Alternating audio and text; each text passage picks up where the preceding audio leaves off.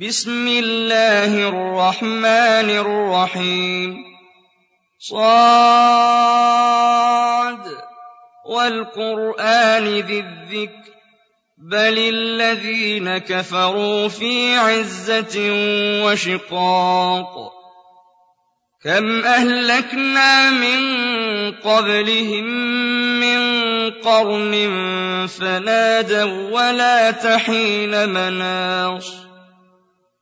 وعجبوا أن جاءهم منذر منهم وقال الكافرون هذا ساحر كذاب أجعل الآلهة إلها واحدا إن هذا لشيء عجاب وانطلق الملأ منهم أن امشوا واصبروا على آلهتكم إن هذا لشيء يراد.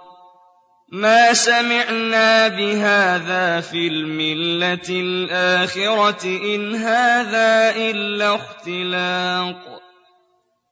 أأنزل عليه الذكر من بيننا بل هم في شك من ذكري بل لما يذوقوا عذاب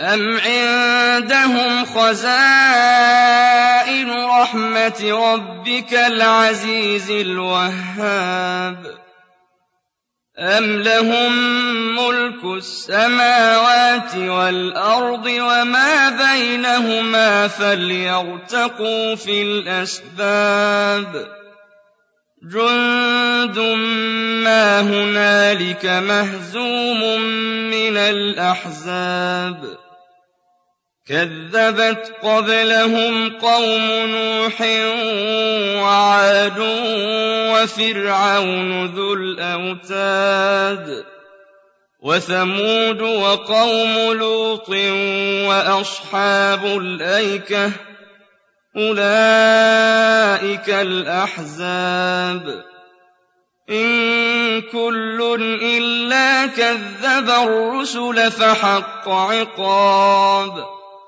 وما ينظر هؤلاء إلا صيحة واحدة ما لها من فواق وقالوا ربنا عجل لنا قطنا قبل يوم الحساب اصبر على ما يقولون واذكر عبدنا داود ذا الأيد إنه أواب.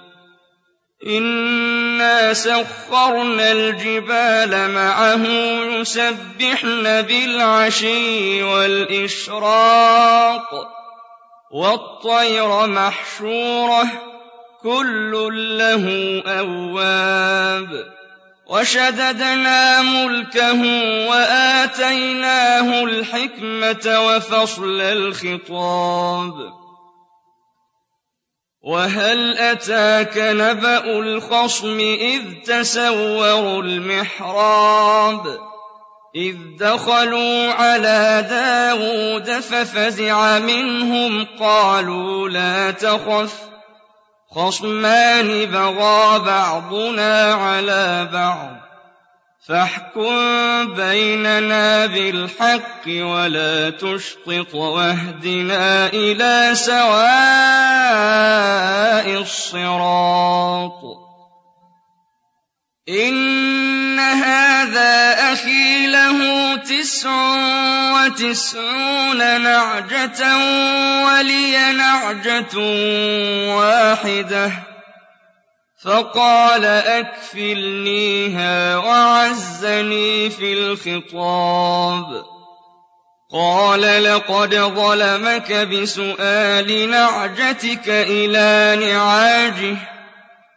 وَإِنَّ كَثِيرًا مِّنَ الْخُلَطَاءِ لَيَبْغِي بَعْضُهُمْ عَلَىٰ بَعْضٍ إِلَّا الَّذِينَ آمَنُوا إِلَّا الَّذِينَ آمَنُوا وَعَمِلُوا الصَّالِحَاتِ وَقَلِيلٌ مَّا هُمْ ۗ وَظَنَّ دَاوُودُ أَنَّمَا فَتَنَّاهُ فَاسْتَغْفَرَ رَبَّهُ وَخَرَّ رَاكِعًا وَأَنَابَ.